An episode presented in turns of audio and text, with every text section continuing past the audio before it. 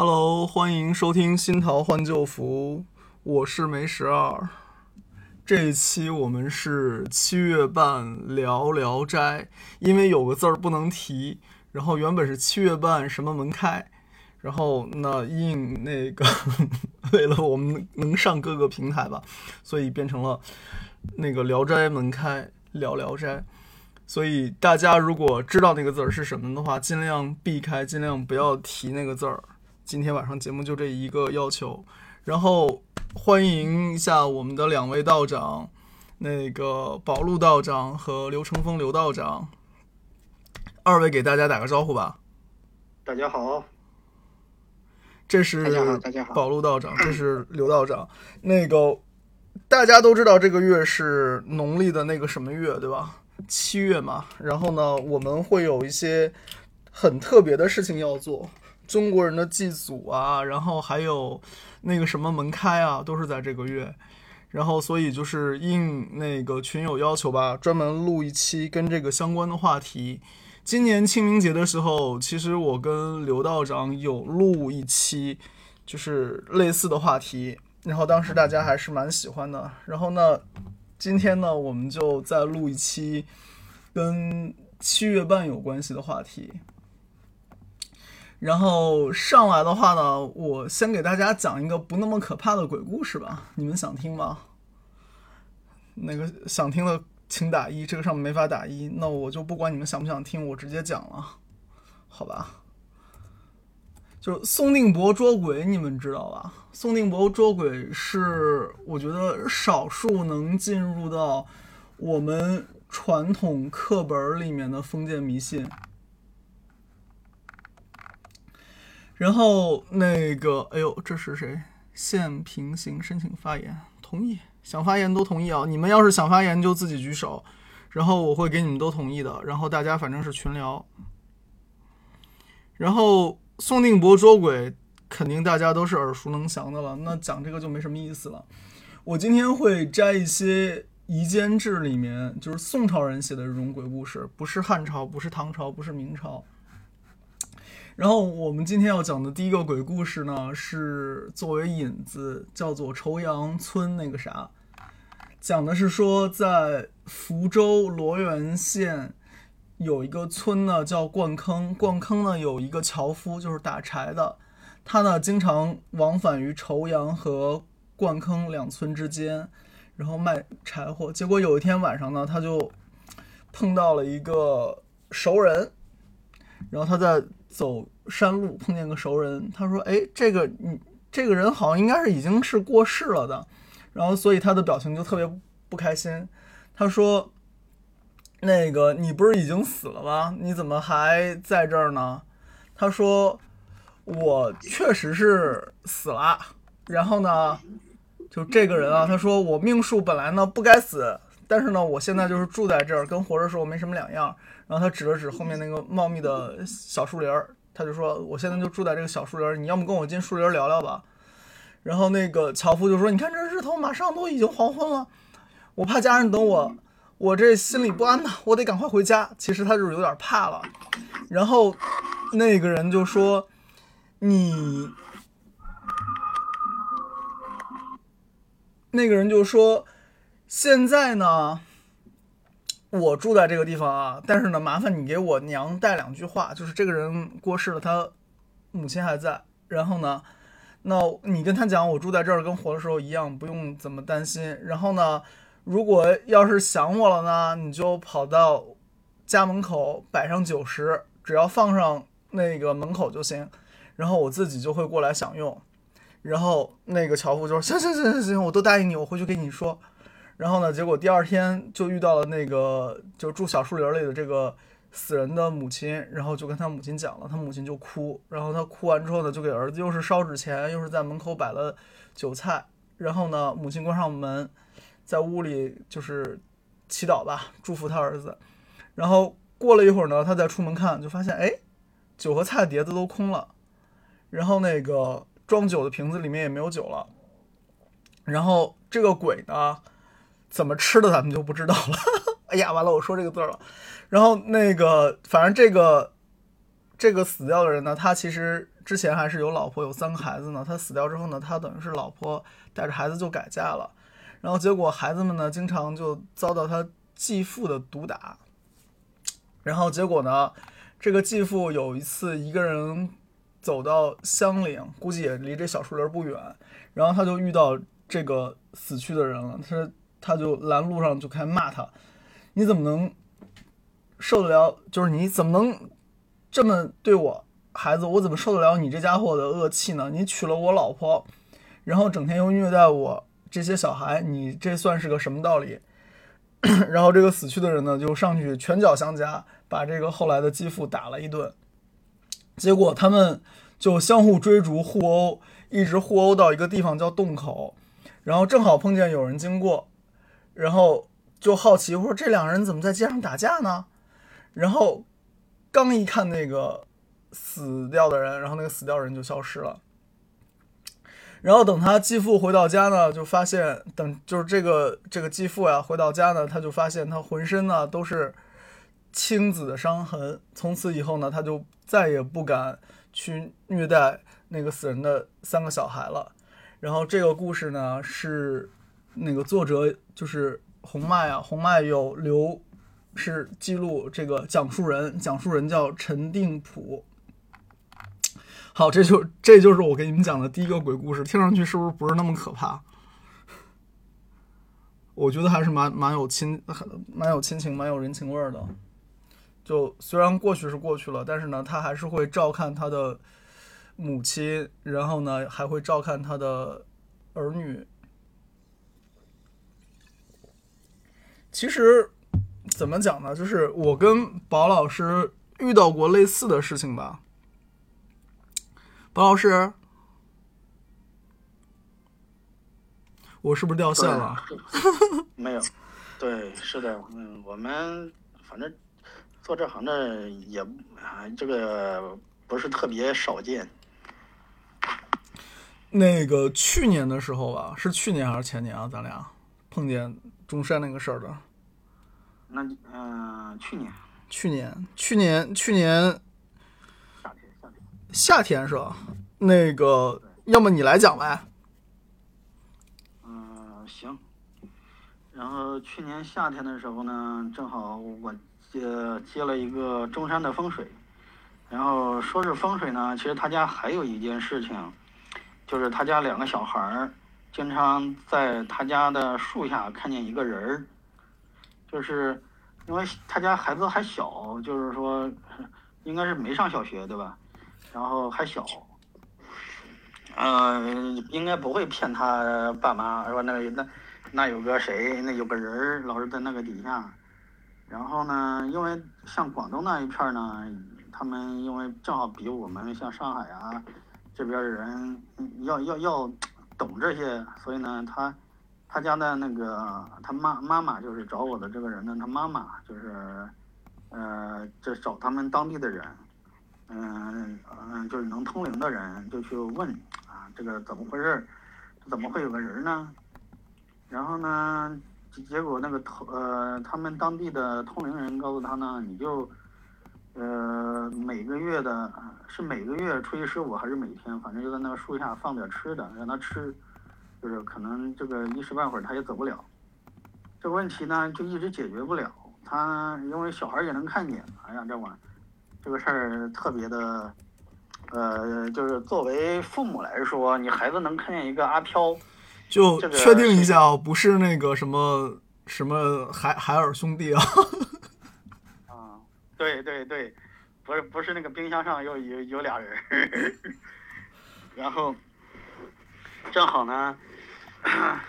呃，就作为父母来说，你说自己孩子俩孩子都能看见，啊，树底下天天有个阿飘在那里，我啊啊做做运动啊，是不是？也不也不是特别的是滋味儿。即使真有，看不见就看不见了。但是呢，就俩孩子都能看见，嗯，这个呢，就是做父母的特别紧张。然后他就找到我，我和朱老师，然后。呃，我我们就过去了呢。一呢是看风水，二呢看看这个事儿怎么解决。嗯，于是呢就是我们就当天呢就过去去去了解这个情况，然后因为那个朱老师呢他是能通灵，别别别别别，有些别乱说。啊，就是我们通过某些方式跟这个阿飘哥就是有有点沟通吧，去沟的去沟通了一下，就是中间的具体细节呢问题呢，我们就啊、不在这儿不在这儿多说了啊，就是公共场合这个不让说。就我们可以小范围交流啊。啊，对啊，想交流的找梅老师交流啊。然后我们就因为这个事儿，我们也也是也不是说、少见，所以还是比较淡定。但是呢，外地出出外谈呢，去外地里就是来处理阿飘的事儿呢，就是说因为正好又逢逢上疫情，去年，所以呢心里还是有点打鼓的。也不知道这个是怎么回事儿，因为，嗯，所以呢就特别也也特别紧张，嗯，然后我还跟朱老师商量来商量去，我们俩在酒店里捣鼓来捣鼓去，想想这个怎么怎么去搞，怎么怎么去说，怎么去沟通这个事儿，然后万一啊呀一言不合动动手，谁先跑啊？然后那个呃，所以呢，我们心里啊还是还是很打鼓的，啊，呃，就是说，因为尤其像广东他们那地儿呢，这些事儿都常见，啊，也就是说遇到了，呃，遇到了呢，也也确实是心里不知道该怎么办啊。我们这个事儿，因为在上海。也也得心应手的事情，所以呢，我有疫情期间出外谈呢，心里就还是有紧张的。后来呢，晚上我们就开始开谈啊，我们就把这个阿飘哥请过来，跟他沟通了一下。呃，远远没有想象中的那么恐怖或者是紧张。这个阿飘哥是怎怎么去了解这个？跟阿飘哥聊呢，他其实原来是这家的主人，可能老早以前了。呃，他姓什么来着？你还记得不？陈吧，我记得是姓陈，然后他们那个村儿都姓雷。对，然后呢，这个地儿呢，他是一个姓陈的。他说，嗯、反正这他原来住在这儿，但是呢，他可能就就是因为这家人换了好几家主人了，他就搬走搬走了。他也没地儿可去，然后这这这个，因为广东那边很多村里都有祠堂，呃，他们祠堂老雷家的祠堂又他又进不去，嗯，所以呢，他没办法，他只有待在他原来住的地方，在这里，呃，呃，那在这里啊，就是怎么说呢，徘徊啊，看看有没有人来帮帮他。正好呢，他也就能让这个两个小小朋友看得到。然后他们家的就是小朋友的，呃，外婆，也就是找我的事主的妈妈，正好也找到了当地人，就是给他吃，也给了他那个，就是说每个初一十五都给喂给他施食。呃，然后这个呢，可能未必够。然后呢，他还说他没事的时候还把人家家的菩萨的坛坛。就人家家供菩萨，还把菩萨的点心拿来吃，菩萨还不管他。然后，呃，菩萨比较慈悲嘛，就是说你饿了拿点吃呗。所以，啊，和其实也是相安无事，也没什么太大大的问题，只不过就是小朋友能看见他。就是莫名家里住了点客人，住了点邻居。嗯，对，所以但是呢，这总归心里不太舒服。所以呢，我我们就那个姓姓姓雷姓陈的那个，我补充两句啊，就是他故事其实是这样，就是这个村的人都姓雷，然后呢，有有一家是招了个上门女婿，然后上门女婿姓陈，那他后面的小孩呢就不跟他姓陈嘛，等于是跟他老婆姓雷，结果呢，他们家里面就是这套房子被卖掉之前呢是有供祖先牌位的。供祖先牌位嘛，因为是他的后人，所以上面即便写的是雷氏宗祠雷氏那个列列祖列宗，他也能享受香火。但是后来这家人不是搬走吗？然后他等于是没法跟着那排位走，因为那个排位最后是放进放进雷家的宗祠里面，他不姓雷嘛，他就进不去。然后所以最后等于是人家排位挪走了，他没法跟着走。包老师，你继续。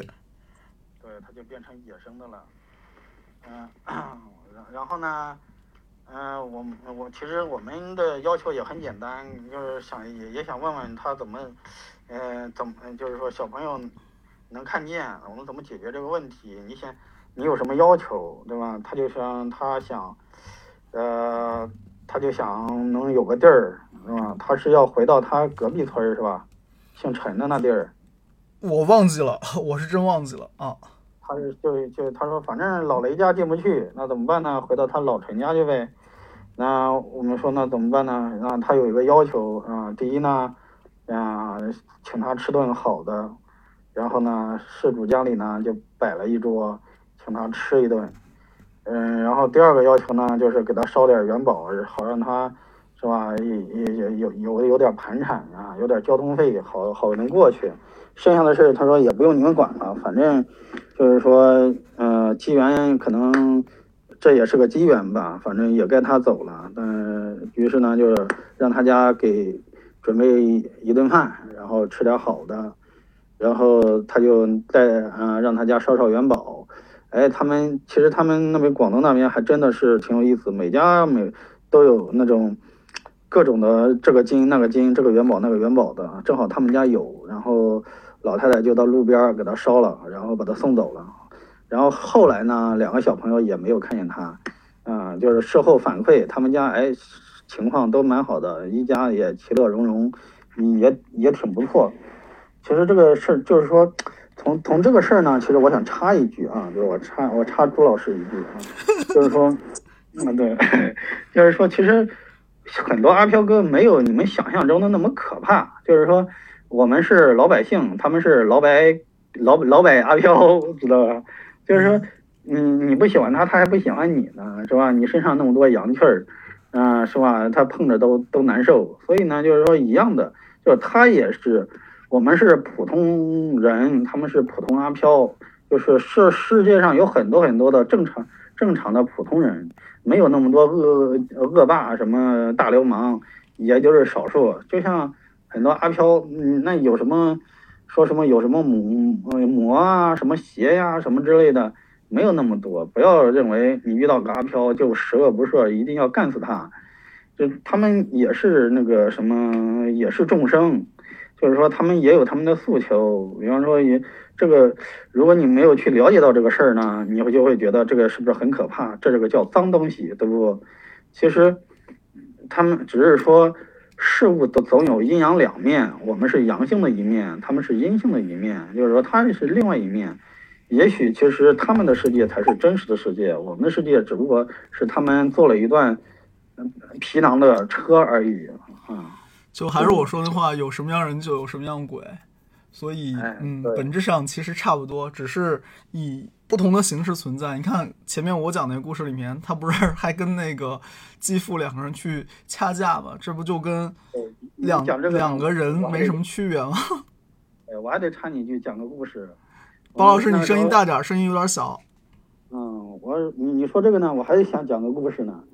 然后那个前两年我去，前两年的时候，就是我去那个金桥给那个一个小姑娘看风水，她在那边不是买了一套小公寓嘛，嗯，就是呃本来住的挺好的，然后她家猫不正常，然后呢，她一开始也没在意，后来她觉得她家猫好像太不正常了，嗯，因为她也是我学生，然后我我然后呢我就过去看看。然后一去看了呢，发现哎呀，这个地儿它这个小房间总共不到三十平方，就是小公寓，总共不到三十平方，然后里边坐了两家子人，是吧？哎，然后呢，跟他们聊的时候，就刚刚见的时候，哎，这家还正在那个准备准备什么吃饭呢，就是就像我们正常人家围坐桌子面前要吃饭，嗯、就是这个状态，一看就是哎，怎么来来个人儿啥的。然后呢，我们跟他个一看，你这不行啊！我说你这，嗯，好几口子人，你住在一个小姑娘家里，这个你不是这个这个有点不太好啊，对吧？而且这是房子是人家买的，你这个是不好不好不好那个呃到人家家去，啊，咱们讲讲道理嘛。要么你看看哪个地方好，是吧？给你点入费或者给你点元宝，对吧？你看另请高就啊，就是另你就到别的地方去，然后人家还挺有理，那凭什么呀？是不是？这我们以前就住这儿，啊，我凭什么走？然后我就说你这个什么叫你以前住这儿？他说，啊，后来才发现，嗯，这个项目呢，之前是一片农田，就金桥那边，嗯，以前不是老农田嘛，就是可能有很多埋了很多人，然后呢，这正好呢，这这有这两家子人都在等待，对吧？号码牌儿啊，都在等啊，就等摇号等排队是吧？哎，摇号去，呃，就就就去投他投胎去，对吧？都等着呢。然后呢，还有还有时间，所以他家，所以呢就，呃，他们呢就只能待在这儿。后来因为他们拆拆迁，嗯，盖楼了，那你那个地里边不能住了呢，所以呢，他们这一片的这远于阿飘哥。呃，三三两两就住进了各各个的房间，正好他说我们家以前就就在这儿啊，我看你这个房间还挺好，所以他们两两家人合住一块儿，也就是说这个房间，嗯，阴阳的加一块有三家人。后来我说怎么办呢？那总得有个方法呀。你这个他说，然后我说强行把他们赶出去吧，他们还死里，哎，是就是说认死理儿啊。嗯，我们就不走啊！你让我们去别人家，跟在这里有什么区别，对吧？我们在这家还挺好玩的，他猫他家猫还挺好玩，那凭什么走啊？这他他们家猫是出什么状况了？他家猫就是经常颤抖，就是就是它是个英短，英短本来其实像是一个比较温顺的猫，但是没事这个英短呢，不是毛炸啊，就是颤抖啊什么之类的。然后他觉得这个不正常，他平时没什么东西，呃，他就觉得不对了，所以才找我过去。就就讲到底是猫看见什么了是吧？不然不会炸毛啊。对对，就是说对，所以猫又不会说话，说喵喵，这里有一个，这里有一伙人，是不是？然后好好了，嗯，他们觉得你家猫猫这么可爱，我也不不愿意走啊。我就就碰见阿飘哥来撸猫是吧？对。我说你这个多多有意思的这个这个这个猫嗯，凭什么走？而且你让我走我就走啊！我需要你教我做人啊！你需要我做人，我需要你教我做阿飘啊！是不是？你凭什么那个啥？对吧？我这都是正常的状态，就是说我又没有作恶，我也没有什么，我就不走。啊，人家讲的也在理呀，对吧？那后来呢？商量来商量去，最后呢，又问了一下。求问了一下神明啊，怎么办？然后，然后后来呢，取了一个折中的办法，就是什么呢？因为我们也不能把他赶到别人家去，这是害了别人，是不是？别人家我们还好，他家，你看这个小姑娘找找我还好，啊，比方说我把他呃这这家里的阿飘给赶走了，但是我推到了别人家里，我们这个不就犯错误了吗？是不是这也也问题也处理不了呀？对啊，这就变成了智长哪里不好，智长哪里好看，长别人脸上，何必呢？对啊，所以呢，就是说后来取了一个折中的办法，就是给他嗯做一啊，他们说那你这样吧，我们这里有当时想想有大概是有六口，要六个开口葫芦，每人一个，就是当家当他们家，我们就以后就住葫芦里啊。阴阳不相干扰，我们就待到那个投生转世再说，啊，我们就反正你爱住多久住多久，你就是你互不干扰就行。然后最后实在没有办办法呢，这个小姑娘也答应了啊。然后呢，后来我们就回去炼制葫芦，啊，六个开口葫芦炼制好，然后再来把它们都安置进去。正好他家有那种什么储物凳，嗯，就。是吧？储物凳这个理解不？理解，就是凳子打开空心儿的，可以装东西。哎，对，正好呢，也不占空间，把这个六个葫芦都装到储物凳里去。然后哎，那平时你看也挺美观，也看不出来家里有什么不一样的东西，所以到现在一直来说相处的还挺好。然后这个小姑娘后来还还挺顺，还生了哈生了宝宝，然后也呃都都挺不错的。就最后他家是有个很奇妙的储物灯，对吧？然后他家猫也不炸毛了。嗯，对他家猫就也挺好的，也也挺好玩，嗯，也正常了。反正他也觉得没什么了。平时你要不说呢，他说以前来好像是身身上有刺挠的感觉。他说反正现在嗯没有了啊，也不用唱来呀刺挠啊。然后呃就就比较还还还还还不错。那一讲这个这故事的口子就打开了，然后。这老多故事了。好，那个我们故事先等一等，然后这是个好长的引子。今天其实主要还是讲中元节嘛，然后那个刘道长也跟我一起听了半天了。刘道长给我们说说中元节相关的这些，就是你说传统文化也好，说是道教信仰也好，里面的内容吧。中元节是怎么来的？诶？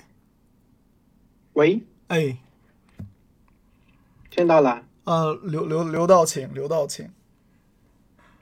嗯，中元节，我们不是有上元节、中元节、下元节吗？这三个分别对应的是，就是天官是元夜元月十五日，就正月十五。对，正月十五。然后呢，地官。是七月十五日，圣诞。然后呢，水官今天都已经初十了啊。对，水官是十月十五日，圣诞。然后就是上上中下元嘛。嗯。在古代，这就是上中下三元是个很大的节日。然后就是我先讲一下三观信仰是怎么来的吧。好呀。对，首先就是我们我们有。功课里面有一句话是叫做“天官赐福广无边，地省清虚赦罪免，水地动因易解厄，三官齐降保平安”。然后呢，我们研究以前的经典《云集七千》上面有记载，就是说夫混沌丰厚，有天地水三元之气，生成人伦，长养万物。就是这个翻译过来就是说。天统元气，地统元形，水统元精，和三元而有象。然后呢，他们可以福福国、福民、福物，将万福以无疆。然后呢，也他们也有说，就是跟尧舜禹有关系，就是他们这个是原型啊什么。但是我们根据经典来说的话，三观源于就是说元始天尊吸纳。始阳九气，清虚七气，陈浩五气，融合于腹中，经九九之期结为圣胎，圣凝胎圣体。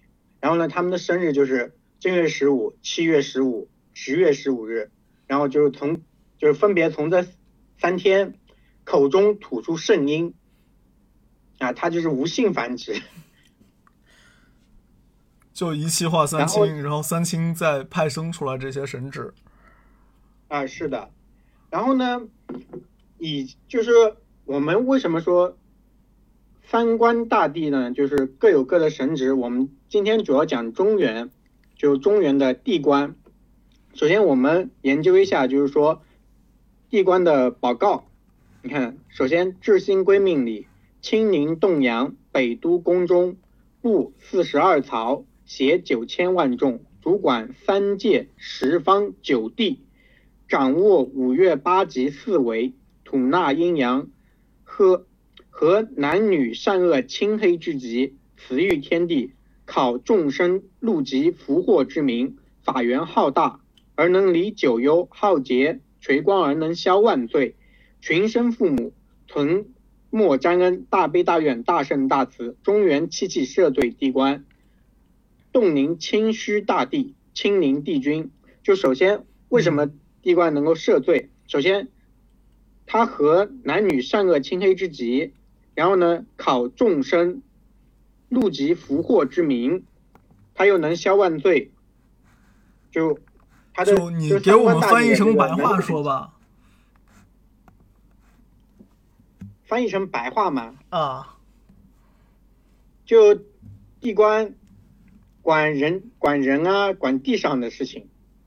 嗯，然后天官呢管天上的事情，水官呢管水里面的事情。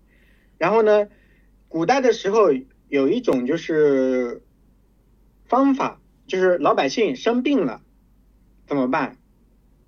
他们有些信道教的嘛，嗯，就是老百姓，他们就写手书，叫叫三官手书。嗯，然后呢，有像如果是给天官的手书是放在高山上面，那如果写给地官的手书是写就是埋在地里面，如果写给水官的手书呢，是埋就是放在水里面飘走。这个我们现在用的比较多的是就是水官的手书，就是随随水飘走，因为水能化万恶嘛。嗯，对，然后因为你人呢，他有诚心，他就是其实这些都是借假修真的东西。你你一说这个让我想到几样好玩的东西，你听听看啊，就是你说到那个写给天官写检查，那个呢，我想到的就是孔明灯，然后呢，给那个水官写检查，我想到的是那个河灯，对，还有放那个船的，放法船，哦，法船，有的。对的，我们之前放过的就是一个大的船，然后呜呜放里面，然后放河灯，纸糊的对吧？应该是纸糊的，对，是纸糊的，纸糊的，然后竹子的架子，但是下面要整一层泡沫，这个我们叫做太乙救苦天尊的法船。然后呢，送到哪里呢？送到扬州。扬州是个好地方，扬州啊，扬州好啊，好吧，就以前是要么送到那个北邙，要么送到洛阳，然后要么就是送到扬州，是吧？烟花三月下扬州嘛。哦，好吧，对啊，都是这个典故来的。还有，他男就是男鬼，就是送到别的地方，女鬼又送到别的地方，就是另外一个地方还不一样。是吧？这这今年对，要看。今年扬州有疫情。好，换换个话题，我们换个话题。那个你说到三观啊，然后我第一个想到的其实是，就是道教里面有个讲法，就一旦你那个皈依信道之后，就不在城隍这个系统里面，就户籍制度就发生变更了，就移到三观的那个体系里面去了。这是我最初知道所谓三观管的事情。啊，对的，然后那个说到中元节，其实原本我们有很多好玩的东西，但是现在都不玩了。像刚才说到那个孔明灯，还有那个放河灯，以前人是会在这个季节放河灯的。后来佛教传入中国嘛，就是盂兰盆节，然后也是选七月十五，然后大家就混在一起了。然后日本那边跟我们不太一样，时间上不太一样，是因为他们那个从那个明治明治年间开始，把所有阴历的节日都挪到阳历去过了。像那个端午，他们变成了公历的五月五，然后呢是什么男孩节，就是放鲤鱼帆的那个。然后呢，七月十五呢，他们挪到了公历的七月十五去过。然后还是盂兰盆节，还是就是还是我们中原祭姑祭王的这个节日。然后呢，也还会放河灯，但我们的话现在放河灯会比较少了。放河灯还是一个很好玩的事情。哦，有我们我们那个就是做拜斗的那个东岳庙，今年还是会放河灯，但今年不放船了，今年扬州疫情。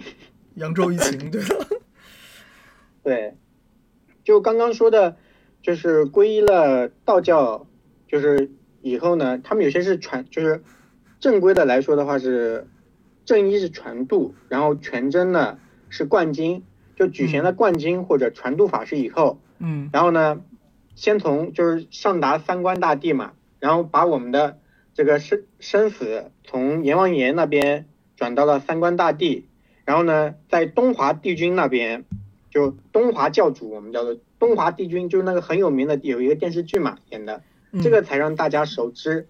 然后东华帝君那边存案登记，然后呢，再由我们雷部的宁官爷稽查功过，嗯然后呢，日后就是过世以就是飞升以后啊，就是要三官保举才能成仙。所以哎灵灵官爷基本上就是中纪委的，对吧？对，差不多，因为宁官爷他有一个故事，就是监察他的师傅嘛，萨祖萨天师。那个跟着萨祖跟了后面是跟了十二年，对吧？就是他有做的不好的，你可以上去就是一鞭子，结果跟了十二年，腿都走软了，也没看见人家有不对的地方，就服了。对，后面就是玉帝有给玉帝还是玉帝还是有萨祖，就给他弄了一个好生会。玉帝吧，玉帝是给他发了块牌子吧，就是那个赤心忠义的那个牌子，他是给了一个轮子，给了一个鞭子，是吧然？后不还有个牌牌，对，宁官爷会配一个牌牌。我记得灵官爷是配那个右右边肩膀头下来带了一个什么赤心忠义的那个牌子，然后脚底下踩的是一个所谓的火车嘛，就是现在长得像现在那个平衡车似的，就是你说那个轮子。还有一个雷布的神将邓元帅，嗯，就是他也有一个就是无拘萧汉的那个牌牌，我对我那个行李行李箱上就有一个这个东西。莫非你跟邓元帅有点关系？啊，没有没有没有，就是文创嘛，文创。好的吧，然后那个我想想啊，我们要么这么办吧，再讲两个故事，我讲点跟疫情有关系的那个阿飘故事，好吧？好的呀，然后再轮到宝老师，宝老师再继续讲故事。那我讲讲两个好玩的吧，都是跟疫情有关系的，然后是宋朝的故事，就是在张裕这么个地方啊，然后它有一个叫做十里生米渡这么一个渡口，然后乾道元年三月八日有一个和尚。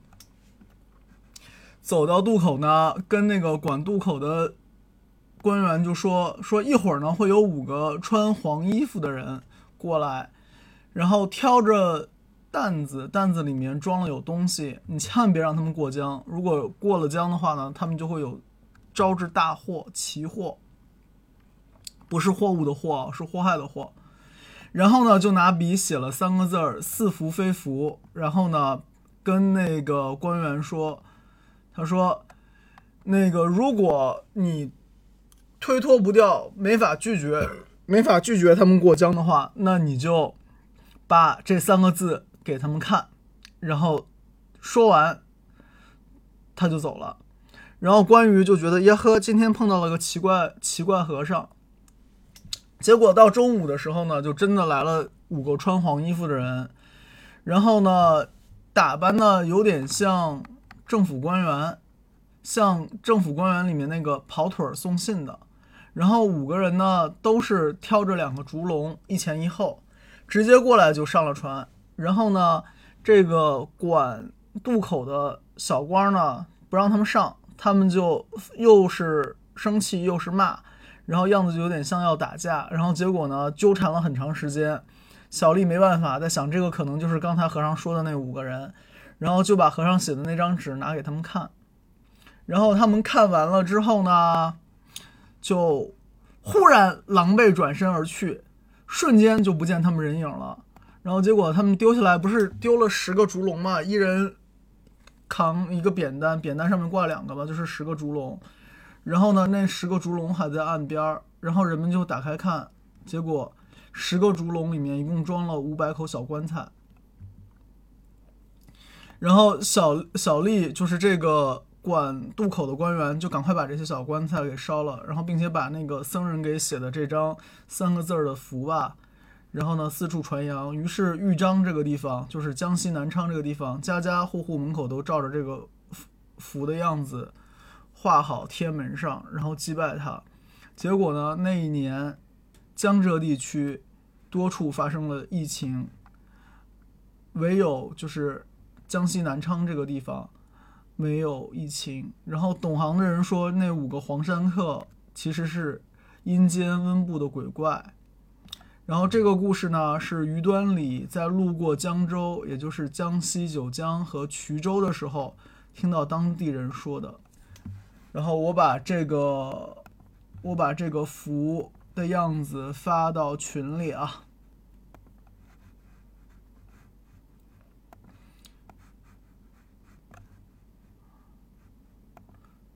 那个，这是第一个故事，然后我们再讲第二个故事。第二个故事呢是发生在景德镇，景德镇都知道吧？就是咱们中国瓷都景德镇。然后呢？这是个什么故事呢？是说，在景德镇旁边的那个水上面啊，就是有渔夫，然后呢打鱼，然后打鱼的时候呢，结果那年是宋孝宗淳熙元年，公元一千一百七十四年。结果呢，这个渔夫在捕鱼的时候，正午天天气晴和，然后周围环境也很舒适，水波不兴。结果他刚要撒钓饵，然后刮起了一阵怪风，然后那个风呢特别冷，让人觉得哎呦，这就感觉是秋天秋末的那种风。然后渔夫就赶快收网收船，然后结果就在风里面，他看见了有一百多人吧，都是壮汉。然后呢，这些壮汉呢身上有纹身，赤裸上身，然后呢还。扎着锥子头，就是一个很奇怪的辫儿的样子。然后呢，中间有一个人是头戴着青金，身穿绿袍，然后呢，靴子呢是黄黑色的，手里拿了个金瓜，坐在马扎上面。听啊，这个绿青金绿袍，你们想想是谁？他没没说这人长什么样。一般我们说青金绿袍都是大胡子红脸儿。然后呢？他就把这一百多人，就是分成两队，然后两队人呢都是手拿着刀枪剑戟斧钺钩叉，然后开始围殴，然后场面声势浩大，然后他们都特别的勇猛，兵器碰撞发出叮叮当当的声音，喊杀声震天，然后时间很长，结果后来是东边的那一波人呢获胜了，把西边的那一波人给打败了，然后西边那波人就逃。然后逃着逃着呢，就逃到水里了，然后就变成水牛了，然后游在水里，鼻孔还露出水面，然后就逃到河对岸去了。然后东边这帮人呢，就乘胜追击，然后声音特别大，响彻天空。然后渔民就看见了这个牛啊，就渡过河之后呢，就四散就不见了。结果那一年周边地区就发生了疫情，然后呢，这个疫情也很奇怪，就是。河西边呢，就每家都有得病的，然后河东边呢就一点事儿都没有，然后渔民就把这个景象跟现实联系起来了，意识到前几天看见的那场大战其实是东边村里面的那个李社之神，也就是东边当地地头的保护神，然后呢打败了。一帮瘟鬼，然后那帮瘟鬼后来变成牛了。然后讲这个故事的人呢，是叫做朱从龙。就有没有很神？乐老师说黄药师啊，那个青金绿袍，对，不光黄药师是青金绿袍的，其实我是想说关元帅、关公，那个五财神也是青金绿袍。好，这就是两个。跟疫情有关系的阿飘故事，然后那个轮到宝老师给我们讲故事了。宝老师，对，那个其实周老师讲的这个呢，就是讲的一些，比方说跟闹瘟闹瘟的鬼啊，就是不是闹瘟，就是瘟是瘟疫是疫啊，其实这是两个东西啊。那其实就是朱老师讲的这些呢，是一些确实是啊、就像人一样，有一些呃心理阴暗的人啊、就是说总归想要呃这搞点搞点事情的。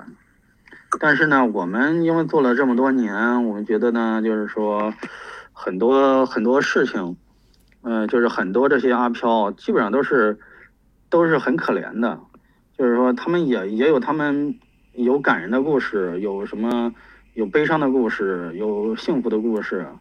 你看前些年，我讲一个，我我做了很多很多年，触动第一次触动我人心的，因为我不是因为这啊不是，其实有两个触动我人心的，有第一次和第二次，我讲一下。就做这个事情呢，我觉得，呃，就就跟那个村里杀猪屠户差不多，就是见怪不怪了，就像医生外科医生，呃，见怪不怪了。但是有很多事情呢，你发现做这个时间越长，你内心就越柔软，就越容易被感动。嗯，就是借着中元节这个事儿呢，就是我也我也跟各位就是分享一下两个故事。第一个故事呢，是我们正好在那个杨杨浦新疆湾城那边去给一家人去那个做了一场法事，就是他觉得他老不顺，他觉得他但是他呢从小到大就是说大问题没有，但是呢有些事情呢就是说总归来说。就是还差一口气儿，他就觉得这个有问题，然后找我们过去看看，然后去他家看看呢。风水上面来说，正常调理也都，反正现在房子嘛，正常就都都是那一套，呃，对我们来说其实都不是问题。然后中间出现了一个小插曲啊，有一个老太老太太出来了啊，这个老太太是个阿飘老太太。嗯，然后我们问你，你这个跟我们说你跟这个，呃，事主有什么渊源，对吧？你你看，嗯，你既然就你为啥住人家，对吧？不是，对，你非你你你跟他有什么渊源？然后呢，他说，其实他是三百年前，就是这个小伙，就是其实这个这个人找我这个人是个小伙，他是这个小伙的奶妈。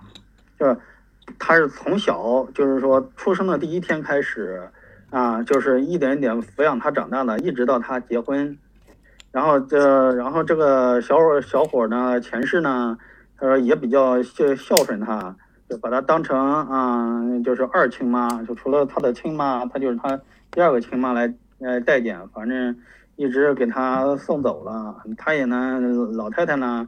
也非常的就是说关心他，就是亲情这个非常亲。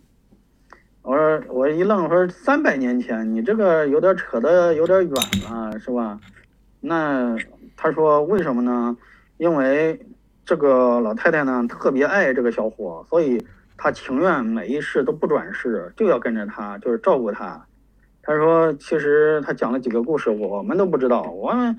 因为我们都不认识这小伙，然后他就是通过朋友介绍，他说有一次他小时候，啊，嗯在他家屋后后边，他家前面有个危房，嗯，就是说，呃，他就在那里什么，因为我们那小时候都玩什么，呃，弹珠、什么玻璃球子什么之类的，就就就那个东西啊。我我是安徽人，我们土话叫刘蛋儿，然后。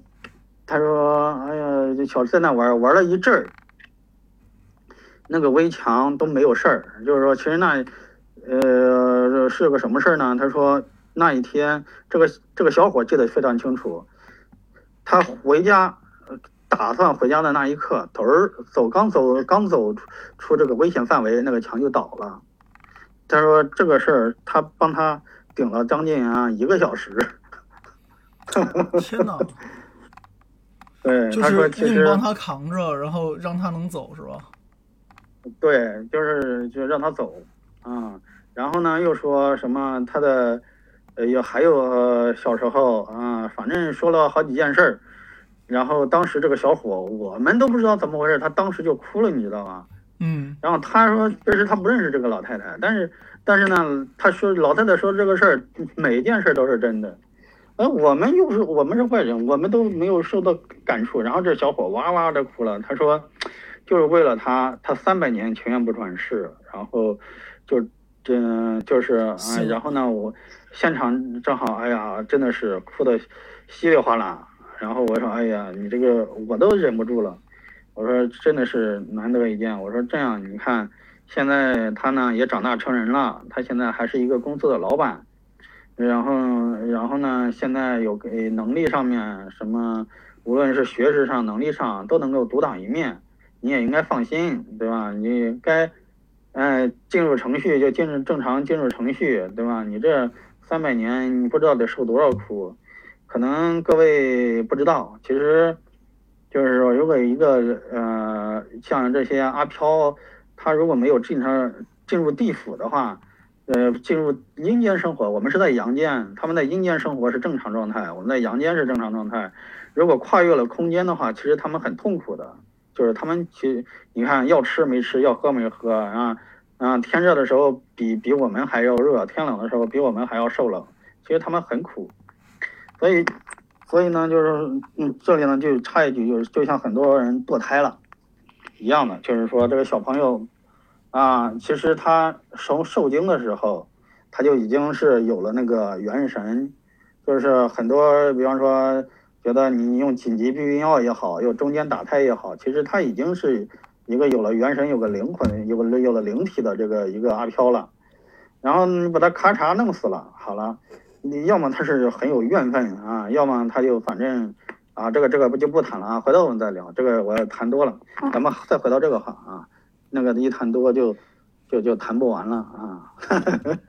然后咱们回到这个，所以这个是个非常触动我的一个事情。就是三百年受受了三百年的苦来护护着他，就是因为我们懂这个事儿呢，我们就能理解他是受了多多大的苦，用了多大的毅力，这是个什么样的大爱。然后呢，就是当时呢，我们也求神明啊，给他安排一个好的去处，啊，就是说我们，嗯，你看这个难得，虽然说他也他没有按照正常的程序来走，对吧？但是呢，就是说。嗯嗯从人的角度来说，也是法大不过人情嘛。这是，嗯，这是一个多么有大爱的一个老太太。所以后来，嗯，祖师爷啊，菩萨也非常啊慈悲，给他安排了，呃，妥，反正做做了很好的安排。然后这里呢，就是还有另外一个故事，我想分享的是什么呢？那个宝老师，宝老师，稍微等一下，那个我们已经录了五十三分钟了，我们分上下两场吧。上半场的话呢，到这儿，然后我录个结尾，大家要去上厕所，上厕所，然后上完厕所继续回来听。好，拜拜。好，那上半场就到这儿，然后呢，我放片尾音乐，欢迎大家继续收听啊。